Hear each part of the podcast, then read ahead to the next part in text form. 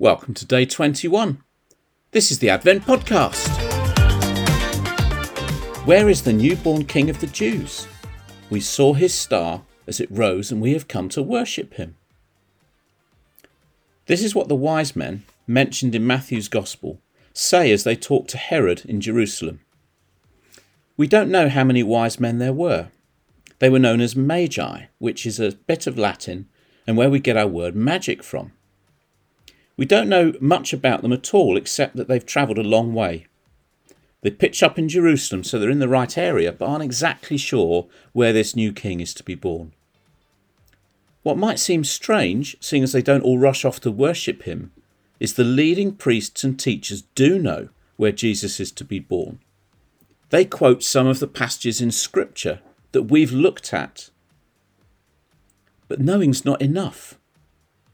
It is the wise men, these people from a different land, who want to worship this newborn king. We have to choose to follow. We can know the story, we can know what the Bible says about Jesus, but we have to choose, like the wise men, to come and worship. Who will you be like this Christmas? The Magi or those priests and teachers? What will you choose?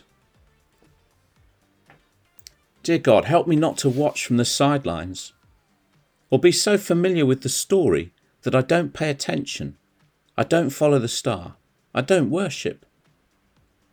Help me to see you, follow you, and worship you this Christmas time. Amen.